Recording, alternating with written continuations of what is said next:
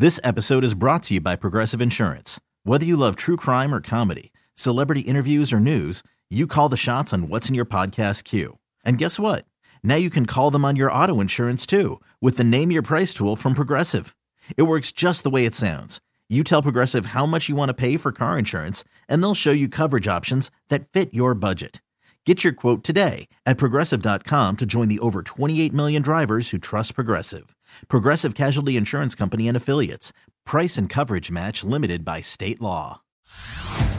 Hey everyone, Boomer Esiason here. The NFL draft is behind us and your favorite team is now gearing up for week number one. The free Odyssey app puts you right in the middle of the pro football conversation with the biggest sports radio stations from across the country. The local voices who know your team the best, giving you their unfiltered takes on the current state of your squad. It's always football season right here on the free Odyssey app. Hey, what's up?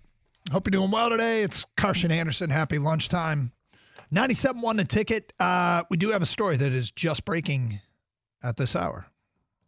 Moments ago, the Red Wings themselves tweeted out Big Raz, big extension. The Red Wings today signed forward Michael Rasmussen to a four year contract extension with an average annual value of 3.2 million. So, uh, what do we got? 12.8, 12.8 million over the next four years. Going to Michael Rasmussen. He was a restricted free agent at the end of this year. Um, seems actually kind of like a reasonable deal to me Uh, for Big Raz. yeah, it is a reasonable deal. Now he's not one of these star players, Nope. but he's very important for this team. He plays a very uh, specific role with the Wings. He's the biggest player they have. Uh, he does the dirty work, and he actually has uh, a little bit of scoring touch this year. Yeah, he's on pace to have his best year in terms of goals and points. So, you know, at 24 years old, seems like you know it'd be worth it. I think it's worth it what he is now, and it'll really be worth it if he continues to get better. He leads all forwards on the team with a plus 11 rating, Okay. and he has 23 points in 55 games. I've always been a fan of his. Yeah, So getting him for just over three million a year, Yep. that seems totally reasonable. I, I'll take it. I'll take it. And he wants to be here, right? Yeah. Not mad. Not mad about that. Speak now for everybody. Will they rue? Will there be any ruining? I don't here? think there'll be any ruining. It's a, shouldn't be any ruining. It shouldn't be, but uh, Michael Rasmussen gets a deal with the uh, with the Detroit Red Wings. Ken Holland draft pick. Uh, okay, so if you want to keep talking Red Wings, we've uh, talked a lot about the trade deadline. Two four eight five three nine ninety seven ninety seven. Launched into some Tiger talk. Um, interesting move by AJ Hinch. It's gotten a little reaction. Why even tell the young pitchers they don't have a chance to make the team?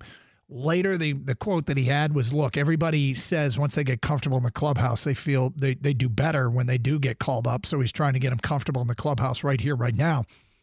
You know what that says to me?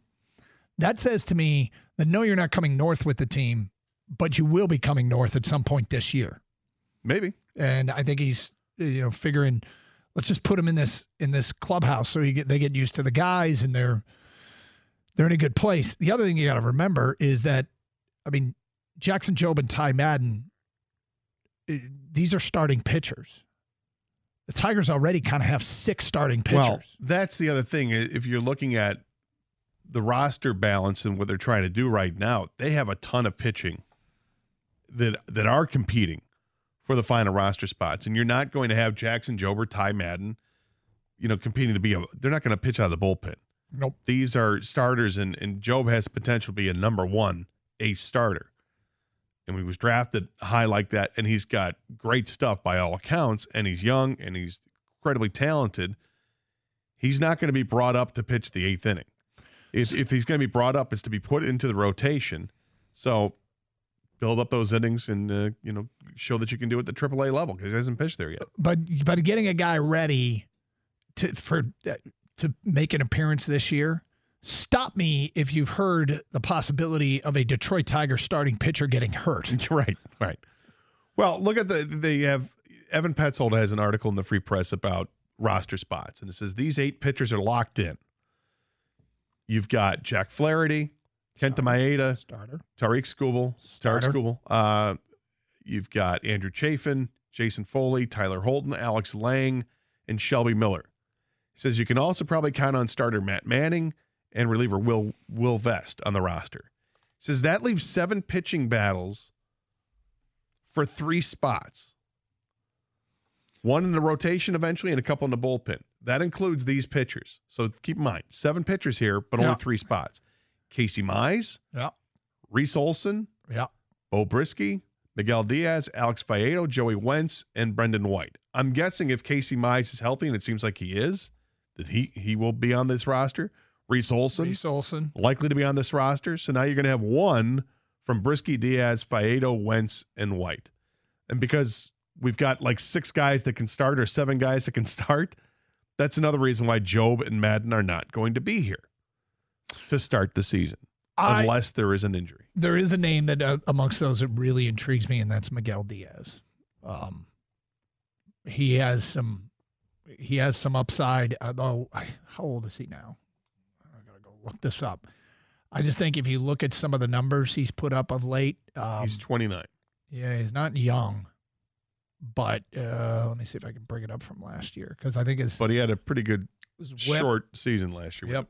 He had pitched in 12 games, 14 innings, eight hits, one run, 16 strikeouts, and five walks. Yep. So his whip was below one, and his ERA was 0.64. Keep an eye on him. 248 539 9797. Let's go to John. You're on 97 Want a ticket. What's up, John? Hey, yeah, guys, you were touching on some uh, good points there, and I, I totally disagree with the uh, previous caller who said they, Joe should be battling for a spot and see what he can do. Um, I think uh, it was absolutely right to tell him that he wasn't going to make the uh, the squad. Um, part of that is when he's in games. Um, a lot of spring training is just wanting to work on weaknesses, and they don't want may not necessarily wanting him throwing sliders, you know, for results to get guys out. They may want him to focus on other things, and he might not tend to do that if he's thinking he's fighting for a spot. Um, also, I believe he's coming off an injury, so I don't think they want to uh, push him. And uh, finally, even if, even if say he goes through spring training and he, you know, he has nine shutout innings or something like that, and then they sent him down, he's going to be really disappointed given the results. And he could go nine innings. He's going to face mostly minor leaguers in spring training. So, you know, the results themselves it would be disappointing for him if he didn't uh, make the team after having a performance like that. Even though it makes perfect sense that the results might not say Well, he's ready. He saw Jackson Jobe has made one one start in Double A. One. It was a great start. Went six innings, gave up four hits, and, and struck out six, and didn't walk anybody. No runs. That's great. But it's one appearance in Double A ball. So I don't have an issue with this. So the one thing about that you said there, I really hope that he does get a chance to face major league hitters in spring training and just see what happens. you know? Be nice. Yeah, give him a hey, you're going to pitch the first inning, you're going to pitch the third inning in the the 15th game of the year in the spring training. Yeah. Get get your feet wet. Yeah. Um But but take a look. but given the numbers game, I mean, look, like I said, somebody's going to get hurt. It always happens. I'm not wishing it on anybody, but we know Well, that's baseball. we know how this plays itself out. Uh so the All-Star game, the NBA All-Star game, that's pretty much over now, right?